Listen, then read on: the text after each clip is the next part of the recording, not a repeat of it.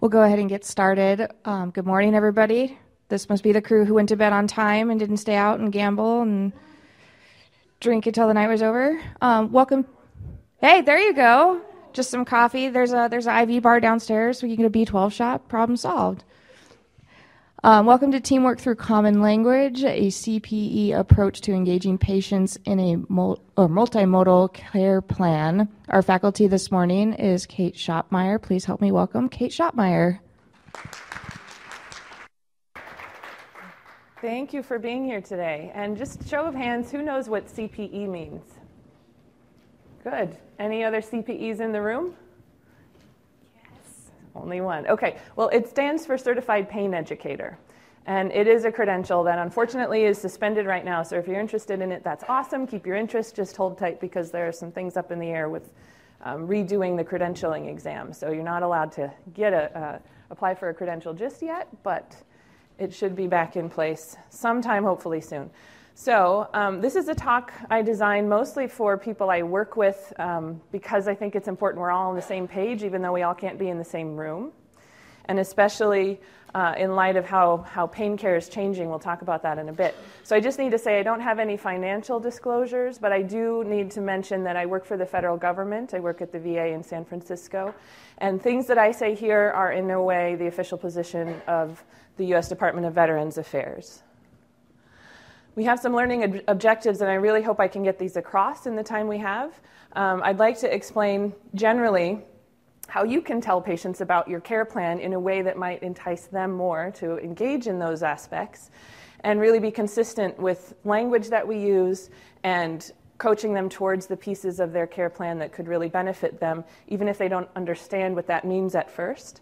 And I will briefly touch on the difference between interdisciplinary and multidisciplinary care teams because there is a very big difference and they're often used interchangeably. And I'd like to at least let you walk away having one thing you can say to your patients to help them um, move towards a multimodal care plan and really fully uh, engage with your teammates.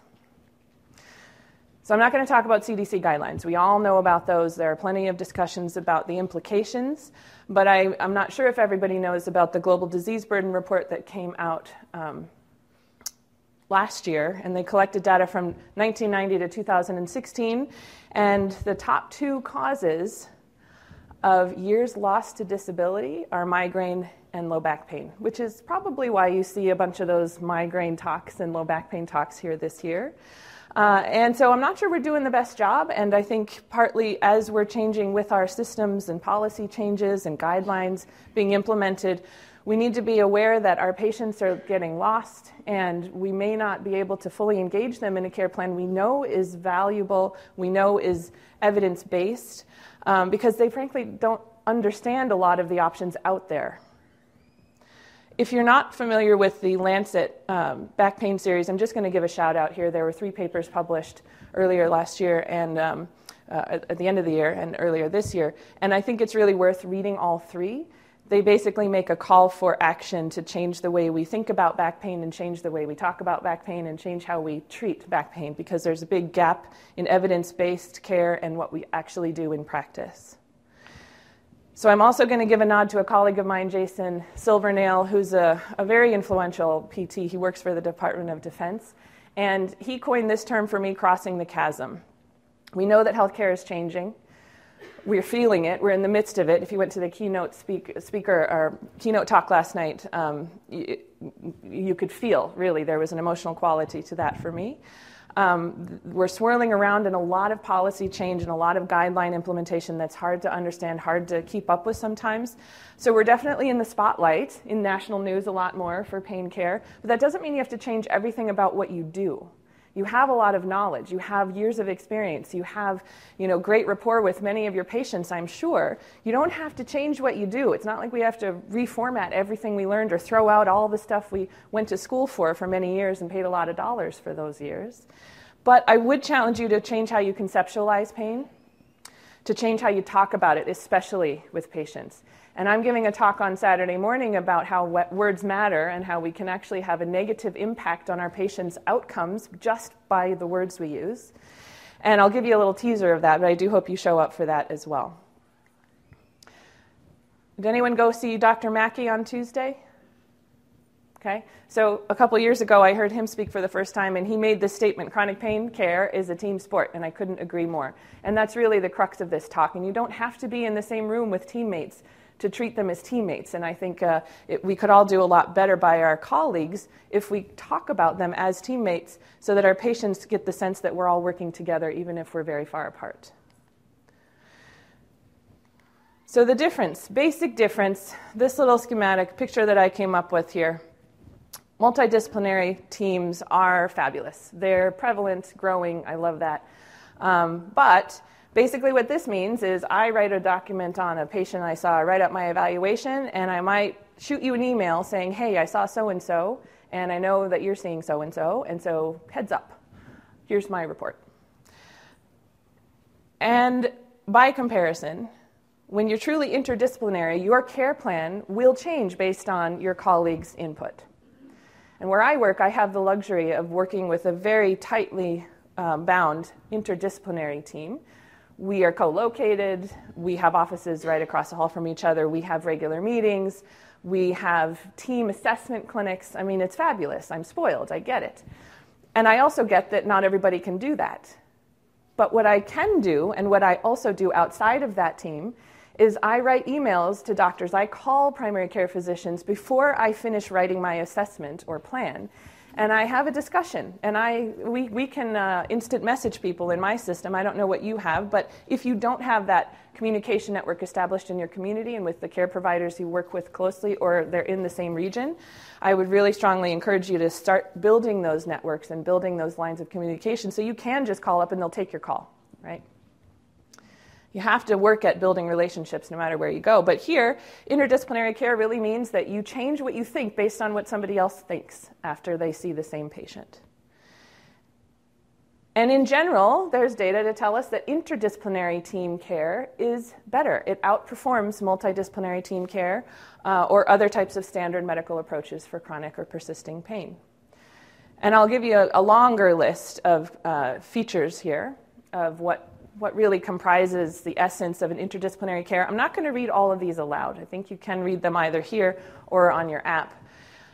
But Stanos wrote a really nice paper in 2012 with colleagues, and there are plenty of tips and ways that you could think about building some of these key features into the work that you do, even if you don't work in an interdisciplinary rehab program like I do.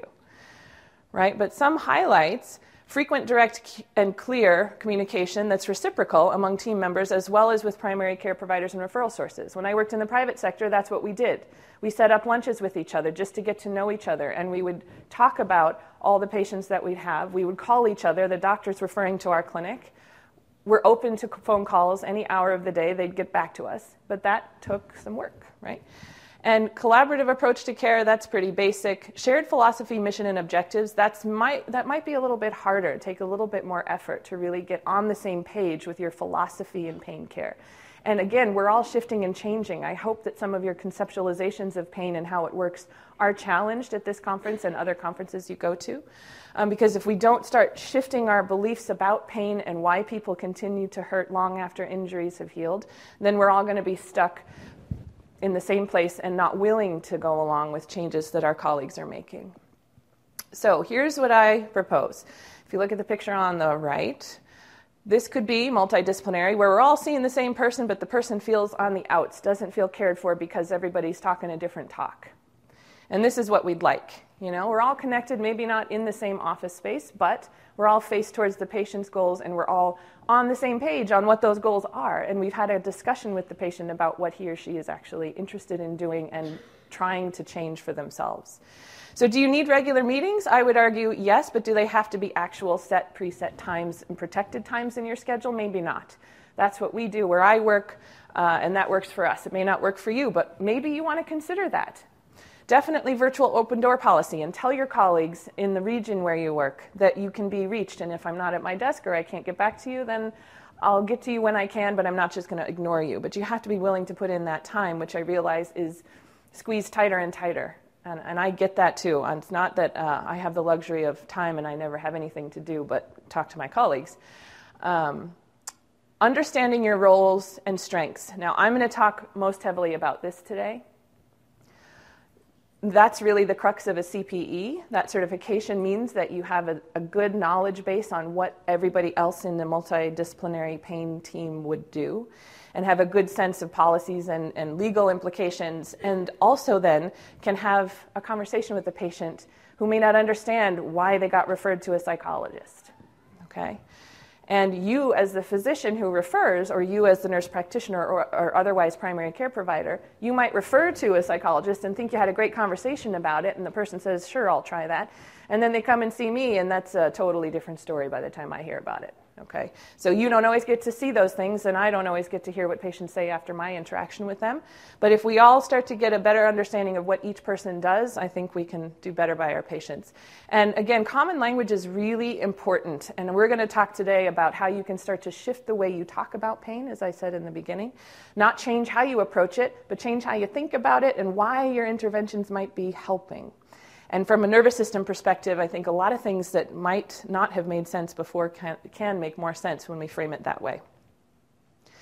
So, common language, whether you see the patient um, the same day as your colleague or if it's two months apart, using similar phrases, using some uh, catch terms, and making sure the colleagues that you see most often or interact with most often, whether it's virtually um, or they're, they're across town and you never talk, making a point to establish some phrases and some messages could be really useful so that you repeat and echo what your colleagues have said and the person you're caring for can feel a wraparound effect. And really, that can increase the confidence in a treatment plan. So imagine if you're someone with persisting back pain and you've gotten three different answers to your same question with three different providers. It's very confusing, and it can mean that someone doesn't feel like anybody knows what they're talking about, and therefore, why bother? Why am I going to go through this thing? Right? Nobody knows. So, these are some team members. These are the, the types of team members I work with. Very extensive list. It's fabulous. And of course, the patient, when we have our team assessments together, uh, we sit down and say, You're the most important part of this team, so your input matters more than ours does. We're going to give you our ideas, but you help us decide what to do. You may only have two people on this team. Great, start with that.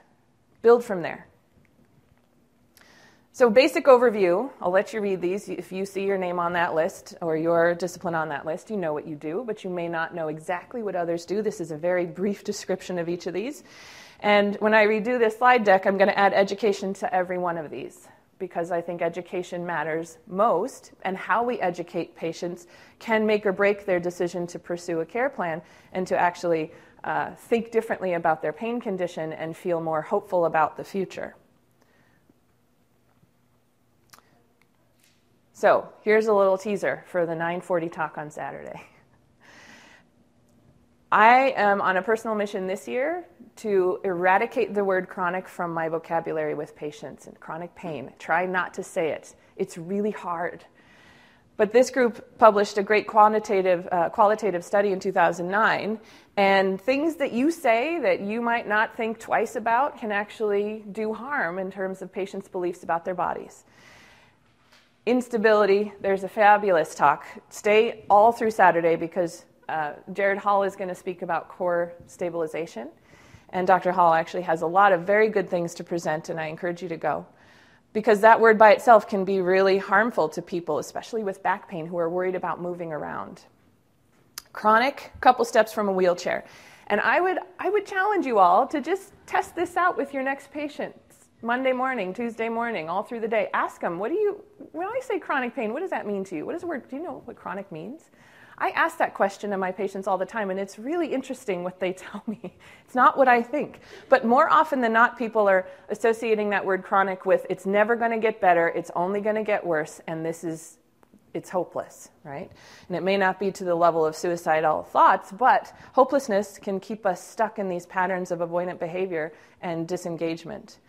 And we have a problem as healthcare providers. Our conceptualization of back pain um, is still often way too biomechanistic. There is a great talk I saw scheduled, I think, Friday on back pain and the myths, and the Lancet paper series is really going to delve into this, so I encourage you to read it. But Ben Darlow and his group have published a number of excellent papers on back pain and clinician beliefs and provider clinician interactions. And in general, these are the things we still think and think about when we're thinking back pain, and maybe not you in this room, but collectively, uh, you know, the healthcare system globally, not just in the US, still has an issue with considering backs vulnerable. And I had to flip that view. I, I was one of those providers that taught the very precise uh, small movements to get your core specifically engaged in just the right way, and then you have to stabilize those little spine segments or else. And I know better now, and, and I try to talk differently now. So there is a mismatch. So even when you are really up to speed on biopsychosocial frameworks and you understand that it's not just an, uh, you feel worse emotionally when you have more pain, you understand there is a physiological interplay among all those domains. Even when you get that, we've got a lot of work to do. We got a lot of work to do. You're going to work with patients who s- still tell you, but did you see my MRI? But didn't you know that I have? It's an uphill battle. And when you hear patients describe their condition in terms of degeneration, wear and tear, I ask my patients every single time for a new evaluation, why do you think you still hurt? Every single time I ask that, and the majority of the time they say, well, I must have worn myself out. And I work with veterans, so they always associate these 20 years ago things they did to the pain that started five years ago. Oh, I wore out, finally just broke inside. And that's really tragic because we are wonderfully adaptable creatures, and all of our cells are adapting and changing, and they need that kind of challenge, physical, mechanical load challenge, in order to continue regenerating and, re- and uh, rejuvenating themselves. And if we don't enthusiastically say things like that, as healthcare providers, we are the people they look to. And if you think that um, as a provider or as a person that we need to be careful with painful body parts, that translates into beliefs that your patients take on. And, and, and I would say, challenge your beliefs. I had to do it. It's not fun. It's not fun. I was very, uh, I'm a physical therapist. We get trained in biomechanics, you know? But, and it's kind of disheartening to know that biomechanics don't matter as much as we think. in terms of pain, that's true. Um, but some of the words that we use here, I'm not going to spend too much more time on this, but look at that list and see and think about how many you use on a day to day basis. And here is a, just a brief alternative list. And today is not the day, but arthritis is something I'd say maybe try to eliminate that too. It's really hard, really hard to have a conversation about pain without using that word. So, common language. How do you support your teammates? First of all, make sure you are consistent with the most current science that we have about pain. Is your narrative plausible? Is your care plan actually plausible given the science that we have and the kinds of things you're recommending, whether it be medication, procedural interventions, uh, or movement therapies? And promote your colleagues. So, as I said before, I sit in an office um, that's across the hall from my colleagues, a psychologist, but my patients might not ever want to walk into that office, and they tell me so. And so it's my job to coax them towards those kinds of interventions that can be very helpful. And even if they're not into it at first, it's usually because they don't understand it. And I have a conversation with them about it. And by the end, half the time at least, it's anecdotal, uh, they're willing to do it and try it. Right? So really talk them up, have your colleagues back, and refer to your colleagues as team members. We're all on the same team. Whether or not I ever physically meet a primary care physician, that person's on my team. And we got to make sure that we're saying those kinds of things to patients that we treat. We're all on the same team. So, anyone know the term splitting? Raise your hand. Heard it before? So, several people don't know that term, and I'm no psychologist, but I work with them closely, and I had to learn exactly what that means. It really is um, a way that people interact differently with you and with your colleagues. You're the best person on the planet when you're in, your, in the office with that patient, but they leave your office and they go over here, and you're the best person on the planet, and that person's terrible. Oh, terrible over there. And it may not be volitional, but there is some manipulative quality to that strategy. Um, and and that when we all refer to each other as being on the same team, splitting can be reduced, and that's really much more effective for, for engagement in healthcare. So, persistent pain is driven by the nervous system. All pain, I would argue, is a nervous system thing. It's a protective response, okay? But specifically in persisting pain conditions, notice I didn't say chronic, right? I'm working on it. Persistent pain or persistent persisting pain, whatever you like, persistent pain conditions. And I'll, and I'll give a little nod to my colleague in the back of the room. I saw her there, psychologist. She's been really slowly integrating the term pain condition. And I didn't, we didn't even have a formal conversation about it, but that's how these things get in, little osmotic effect, right? She uses pain condition when talking to patients. She doesn't talk about your pain necessarily. She says your pain condition, and it's not your chronic pain, right? And there's a difference in how that feels and how that's um, thought about in patients. So, thought viruses is a term ca- that came from Lorimer Moseley and David Butler in their Explain Pain series, another very good resource if you don't know it, any of them. Fear avoidance cycles, pretty straightforward. We know what that means by now, I hope. Um, but it's nervous system fear response that drives a lot of this, right? And there's no medication for fear. Someone said that in a talk yesterday. Uh, neurocortical changes. There are a lot of things that change on the brain level when pain persists in response to pain that keep these loops going. And I teach patients about this in my work. Consequences of stress and the persisting um, activation of the HPA axis, we know, has some physiological impact and definitely can keep all of these things upregulated, lead to sensitization states. And we know the immune system adapts in persistent pain st- states, and that's a really important thing to understand when you're thinking about medications or lifestyle coaching that you're doing, because all of this matters for improving uh, the way somebody feels. And even though genetics and epigenetics are pretty predetermined, our lifestyle choices and our circumstances can change gene expression. So, having conversations about this as it relates to pain is very important. And we can all do this, no matter what discipline we're from. So, how do I do it? I'll give you some very clear examples on how I do this. And again, I, I have the luxury um, to witness when someone goes from one office to the next office. We have these team assessment clinics. And in the same afternoon, f- four of us will see the same two patients, and they'll go one by one, and then we'll all get together and talk about what we thought. And it's fantastic. And even in that really close knit setting, from one hour to the next, things completely change in a patient's interaction with that provider. We had a patient once, and I, and I only know this because we have students in our clinic all the time. Um, this DPT student went through a tracer. So she followed the same patient as that patient was evaluated by the physician, evaluated by, by the psychologist, and then came to my office. And that student followed around, right? So she witnessed the interactions between provider and patient in each of those settings. And by the time she got to me, my student said, I got to talk to you. Something really weird happened. And what happened was the physician, who I know and work with closely, and I know this woman is mindful of her words, and I know she's very caring, and I know she has straight talk with her patients. So I trust her implicitly. And in that conversation, this physician was talking to a 32 year old woman who had widespread pain, had been diagnosed with fibromyalgia, but also had increased back pain in recent past. And so she asked the doctor about her back pain, and the doctor said something that she felt was benign. Oh, well, you have a little bit of arthritis, but it's normal for your age. Don't worry about it. And the, the session went on. Patient seemed fine, goes into the psychologist's office, falls apart crying. I just learned that I have really bad arthritis. What am I going to do? She didn't say that to the doctor, but she's in tears the ne- next time she talks about it 10 minutes later. It's wild. And this goes on all the time. So we really need to be aware that it's happening and that what we say matters, and that if this happens and someone cries in your office, you can explore those beliefs and what's going on in, in, for them and the emotional factors. Right? So my doctor says, here's my problem, right, with arthritis. Arthritis is a condition, sure, but it's not always painful, and usually it's not painful. But it can set the stage. It can be, uh, I'm going to use something that I've heard Jared Hall say it can be putting fuel or fire accelerant on a campfire, so now it's a bonfire, right? So you have some condition in your bones and you're mostly fine until things change in your immune system or your stress response system. And now suddenly it's a problem. But it's not because those bones need to be all cleaned up, right? Not necessarily. Pain psychology. What the heck do I need to see a psychologist for? I have real pain.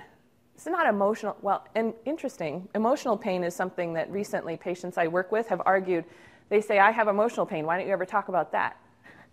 And here I thought I was trying to not stigmatize things, you know. um, pain pharmacy. I'm not a prescriber. And time and time again, people in my office will talk about their medications and express their frustrations with their medication regimen. So I need to understand what those medications do and coach the patient towards better engagement with their providers who do prescribe because they're not going to stay on the med regimens if they're frustrated by them and they may not ever tell you. They just don't fill that medication, right? And this is my favorite. I'm not on any pain medications. All I get is ibuprofen. Did you know that that is a specific medication that has a mechanistic action on, anti, on inflammatory pathways, and that's actually a pain medication, probably the most appropriate one for you, you know, given your pain condition that we assessed? People don't know that. I don't get any pain management means I don't get opiates, and that's still the language that I hear. So we need to correct that belief and, and change the misconceptions.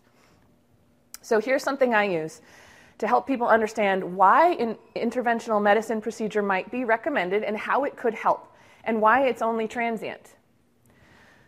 All right, so imagine, see my tiny house. I chose this cute little tiny house picture. And by the way, all the pictures that I use in this presentation and others, um, I've carefully gotten from sources that are not copyright protected. So uh, I didn't have much of a choice with my tiny house picture. but imagine that you or your family and you make a life choice to just downsize your home because of financial interests or because you want to try the economical living or because you just don't want to be materialistic. Whatever it is, you make this choice because it's the right one for you, not because you're forced to do it, right? But if you were to go from a four bedroom house to a tiny house like this from one weekend to the next, it would be a really rough adjustment. I'd be crabby. That's hard. I mean, I just have two cats and a husband in a two bedroom apartment, and sometimes that's really hard, right? But if you choose to do it, it's fine. And uh, if you do it slowly, if you downsize bit by bit, because you haven't found the right tiny house, but you want to get rid of your stuff, you know, go from four bedrooms to two bedrooms to one to a tiny. Great, easy. We're all fine. Now we're getting excited for the next and final stage. Well, nerves and uh, nerves houses do this too. Nerves can get used to very small spaces. They can be fine in there, really happy, right? Just like humans can. And usually those changes happen slowly enough for those nerves to get comfortable and continue to be happy. This is exactly why many people can have lots of changes on x ray or MRI and no pain. And we know these are robust studies from around the globe. We know this data, right? But why is it? Because it's slow to adapt and the system adjusts and it's no big deal. But Say you made your happy home in your tiny little new house. Other things can make nerves crabby in there. What if your in laws come to visit unannounced and they bring their dog that's yappy in your tiny house? Ooh, that would make me crabby. I'm happy in my little space, but you come visit and I just want to get away and I'm going to complain about it, right? So, do we actually need to make a bigger house, like get a surgery to help these nerves that might be a little crowded? We know that people with back pain and even radicular symptoms can resolve. We know that cervical radiculopathies resolve and they're self limiting within a year. Because it's not about the tiny house, it's about the chemical consequences in your body and the stress response and the muscle tension that goes along with that, right? Makes it crowded in there, right? Steroids also can get rid of those in laws, right? Powerful anti inflammatories or non steroidal uh, uh, anti inflammatories can help too. This is why ibuprofen is a pain medication, right? So explain that. Healthy diet. We can have inflammatory foods perpetuating this, alcohol perpetuates this. Uh, we, smoking, tobacco products make nerves crabby, right? Decreases blood flow. Good sleep. We know there was a great talk on sleep earlier in the week. If you missed it, I'm sorry. And stress management is important. So if you're recommending stress management when a person is in distress about pain, they might say, but my back hurts. I have to deal with that before my stress can get lower, right? And so it won't make sense. Your care plan won't make sense if you don't explain this stuff in ways that patients can understand. So, what does psychology have to do with my pain? Now, I've heard a number of people say psychologists are, the, psychologists are, are my best teammates. I love them, they're great. And how do you describe a psychological component to your multimodal care plan to your patients. Think about that because if you're waiting until you've tried this and tried that and tried that, and then say, well, we've tried all this, let's try to see a psychologist, it doesn't work, right? People will immediately feel stigmatized. And in general, if you don't understand what a pain psychologist can do for pain, get educated because you'll pitch it better. You can't sell something you don't believe in. Cognitive behavioral therapy and acceptance and commitment therapy. I'm going to give you my really brief physical therapy version of this, okay, very, very soon. But patients still feel invalidated and uh, they're not going to engage in this kind of intervention if they don't think that it actually matters for their whole health picture. And using a nervous system framework can help support approaches. So, uh, the psychologist I work with has said to me, you know, using nervous system language actually makes it easier for me to pitch my own stuff. I couldn't get buy in before like I can get now because people didn't understand what that means. It's sort of vague. And when you say CBT, what does that mean? What is acceptance? And I work with veterans. I'm not accepting nothing, I'm not submitting to that pain. That's what they say. It's not about that. That's, that's not what acceptance and commitment therapy is. But if you don't know how to explain it, they'll be left with their own ideas. So, CBT is really just a process of recognizing that there's a tight interplay between what we do, how we think, and how we feel. And usually, all we notice is what we do. We notice the actions that we take or don't take, the persistence coping or the avoidance coping or the limping or the other pain behaviors. Um, and we, don't, we can maybe notice the emotions.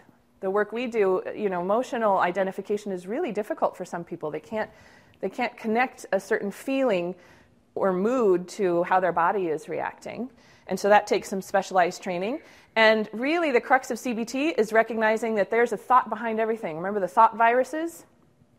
Explain Pain series? Thought viruses, thoughts and emotions are nerve impulses too. That's not my phrase. Lorimer Moseley said that. But CBT is learning how to catch and check and change those thoughts. And so, as a PT in the work I do, I use this language. I talk about people's thoughts and I catch them, and I do that. I catch it in the air. I gesture. Wait, wait, wait, you just said something really important. Let's stop and catch that and check it for a second. Okay. ACT, by contrast, is recognizing that when you're in a struggle, say pain is over here, or if you can't read this, what's written on this ugly monster is fear. There's a fear tattoo, an unworthiness tattoo, a self doubt tattoo, anxiety, sadness, all of those things that people struggle with. And pain is probably in all of them. And we're in this battle, a tug of war, right? And very often it seems logical to just keep pulling against and fighting and fighting when really, in order to avoid falling in the hole, you just let go of the rope. So I have not done any ACT training, but I think everything I hear about what our psychologist who does provide this type of treatment intervention, everything I hear about what she does is so cool. I tell the patients it's so fun. I mean, it's hard. It's hard work. Don't get me wrong. ACT is hard. Um, okay, so CBT, how do you explain this in nervous system friendly language? Here's how you might do it before. CBT works with thoughts and behaviors to help you better manage your pain. Okay, great, patient thinks. That's dumb. Well, with nervous system language, how about this? When a person has pain for a long time, it can change the nervous system and make it extra sensitive. And did you know CBT is a well established and effective treatment that works with thoughts and behaviors to help calm down the nervous system and make it less sensitive so you experience less pain? That sounds more enticing to me, right? Nervous system matters acceptance and commitment therapy, these are the tenets be present, open up, do what matters. And the way this is delivered is often in these experiential sort of experiments. And, and I'm no expert at all. I'm just like a very baby novice at this. And I don't deliver this treatment at all. But I need to understand what it's about and how the changes come about. So, what I can do as a clinician is embody and embrace these principles in my office. So, think about how you interact with patients Think about how you feel when you're with those patients, those patients you don't want to see. You read a chart and you go, oh, all right. it's hard work to be aware of your own feelings and interactions and actually catch those and check them. Are we judging people all the time? Do we have biases? Absolutely. Do we have to show them? No. Can we care about people genuinely and be empathetic despite our bias? Yes, and that's what healthcare providers do all the time. But what I would argue is we don't always do a good job of these middle things. So in my clinic, when I train uh, doctorate students who come through for internships in physical therapy, every PT student who's going to get a doctorate degree gets graded on all these different domains so they pass their internships, okay? And a big part is communication. And I judge my students on their nonverbal communications. I had one student last year who she makes big faces and big eyes. She's just, she lights up the room. big eyes and huge smile, and I say, we got to work on that, honey, because you might inadvertently reinforce someone's belief about their body when they slam an MRI finding down on your desk. Has this happened to you? They take, they take a, big, a big MRI report and they say, Have you seen this? This happens to me all the time.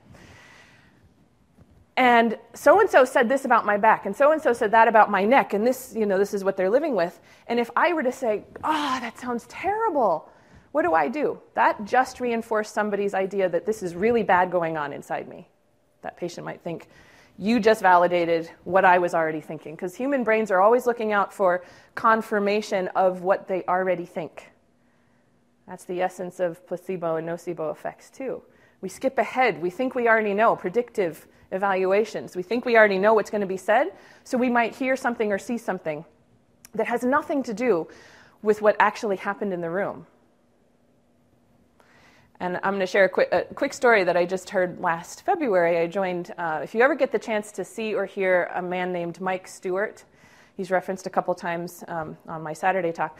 Mike Stewart is a physical therapist in the UK, and he travels the world talking about how to help your patients express pain differently using metaphors, the importance of language, all of that. He's tremendous. Mike Stewart, S T E W A R T. S T E W A R T. So he had a patient, um, he was teaching a class and he had been carrying like a like a reflex hammer uh, in his pocket for some reason. And he used it to make some demonstration gesture, whatever. And he had a reflex hammer out, and one of the patients in the room said, "Whoa, why do you have why do you have that?" And this guy thought that the reflex hammer he had an association with the reflex hammer and pancreatic cancer. Right? Why? Why? exactly.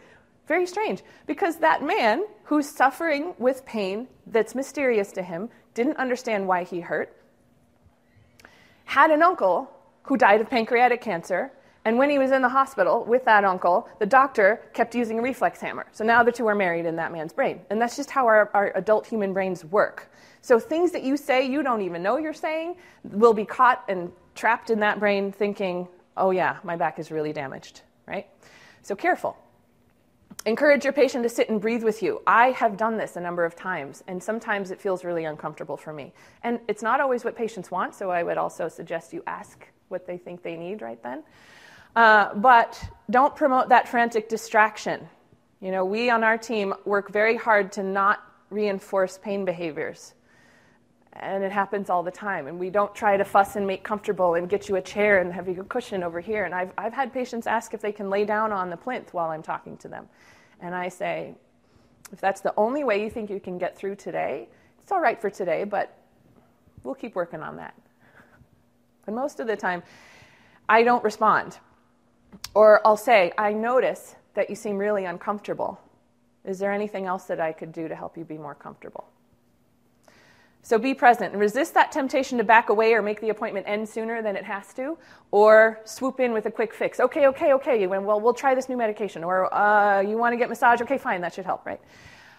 Instead of having a conversation about what would work for that patient given the whole picture pain pharmacy, so I'm not a prescriber, as I said, but patients always talk about medications with me. They're frustrated, they're annoyed, they don't feel justified, uh, they feel like medications are thrown at them and they're tired of it, or they give up on a medication before they've truly gone through the process of knowing whether the, the um, benefits will outweigh the costs because some, like gabapentin, have a ramp up period that's pretty uncomfortable, and a lot of people just stop after a week because they don't like the side effects.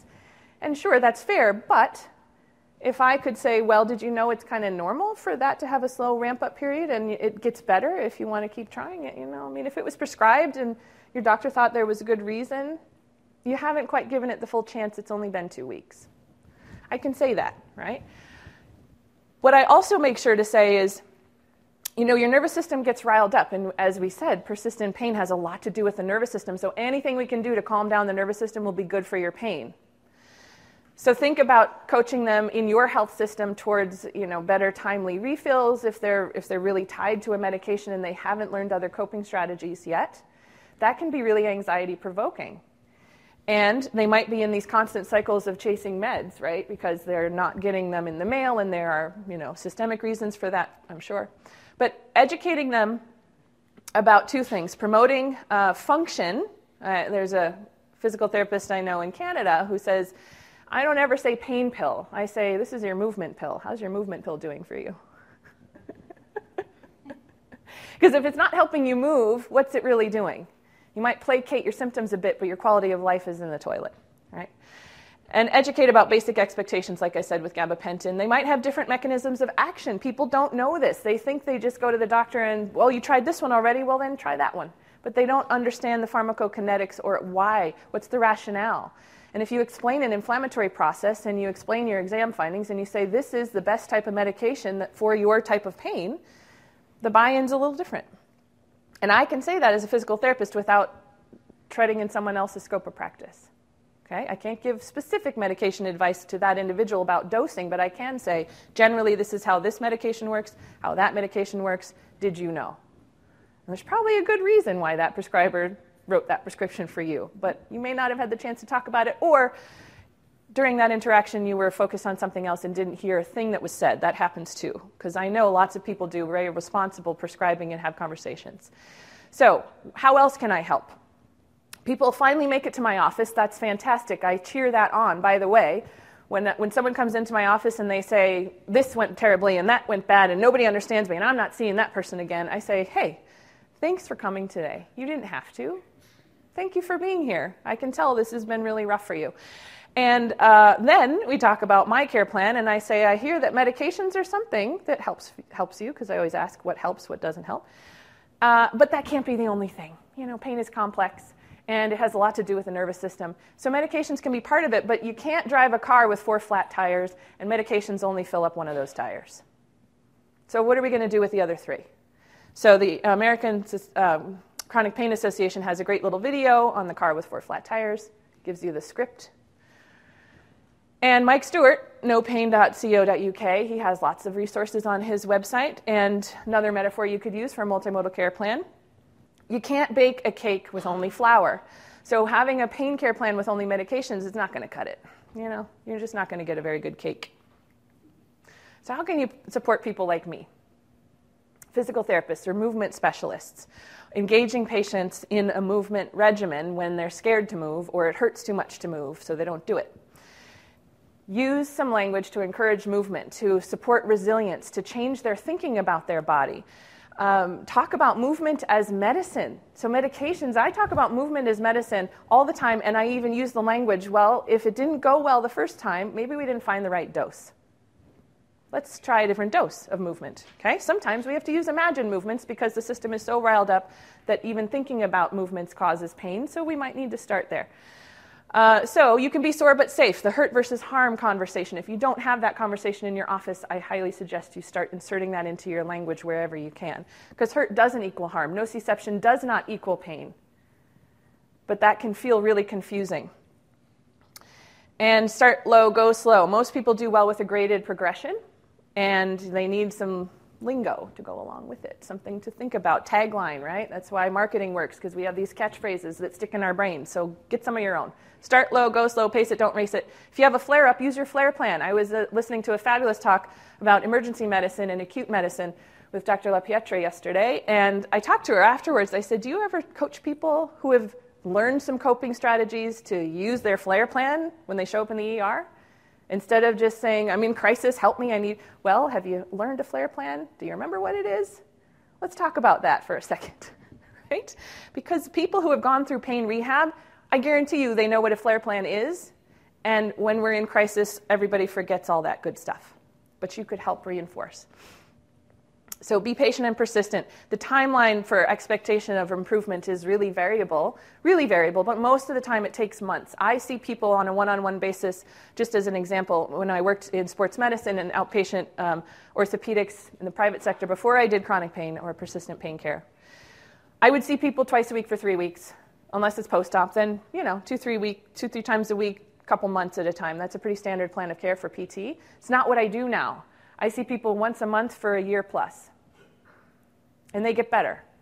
Not because of just me, but because they're learning and changing and implementing things, and it takes time for a nervous system to change. And here's a metaphor you can use for expectation setting. And I'll ask anyone speak two languages? Show of hands. Anyone speak right? Did you anyone have to learn your second language in your later year, later adult juvenile years? I mean, not like you weren't born with it in your household. Yeah, later. So you actually had to work for it, right? I started learning my second language at age 15. That took a tremendous amount of work. 15, that's high school, right?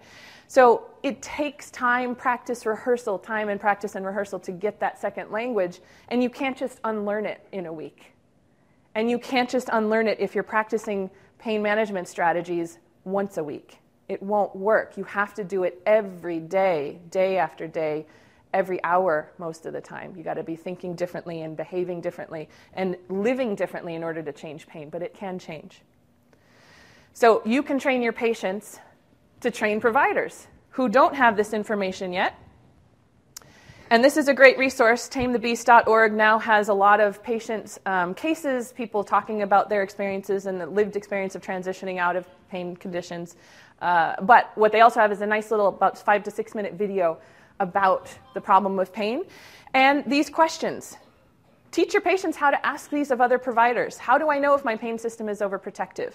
How can I retrain my pain system to be less protective? All those lifestyle changes, all the different medications that might be useful for that. And how do I know if I'm safe to move? And that's really our job to help people know that they're safe, do a physical exam, reassure that your findings are convincing that they are very safe to move, and say that.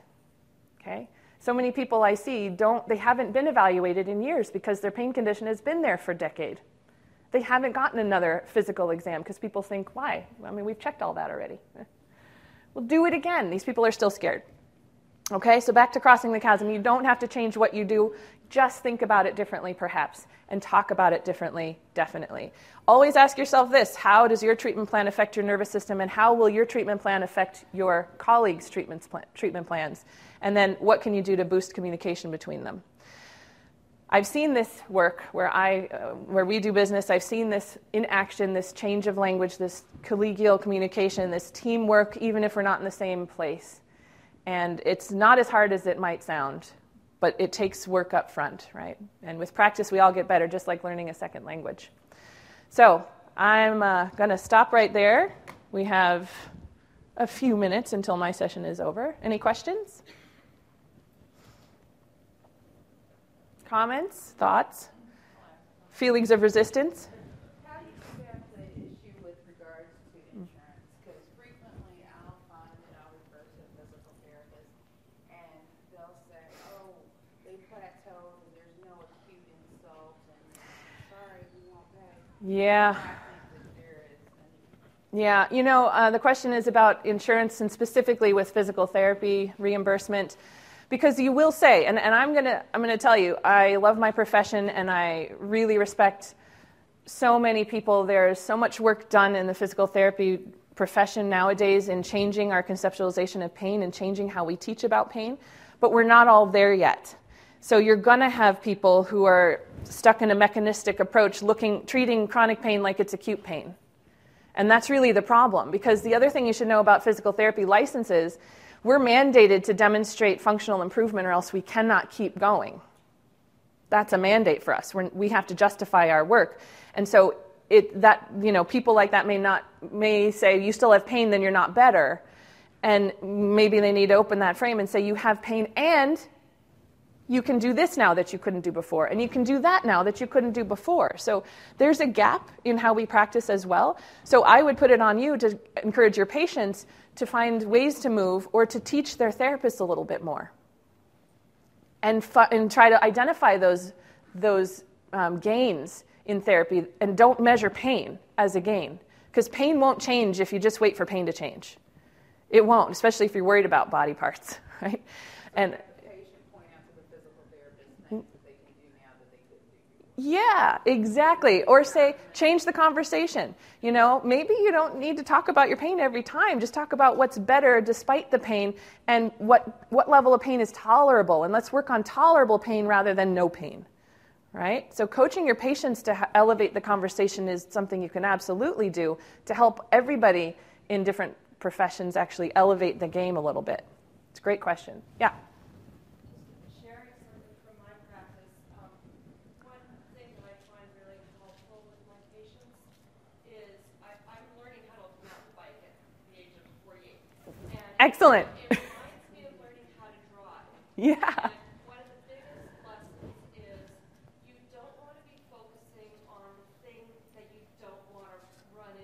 Oh, yes. And I find a lot of pain patients, that's what they do. They focus on the pain, focus on the pain. Mm. So this analogy is really helpful for them in my practice. I'll Great. say, Listen, you don't want to be looking at, at that obstacle.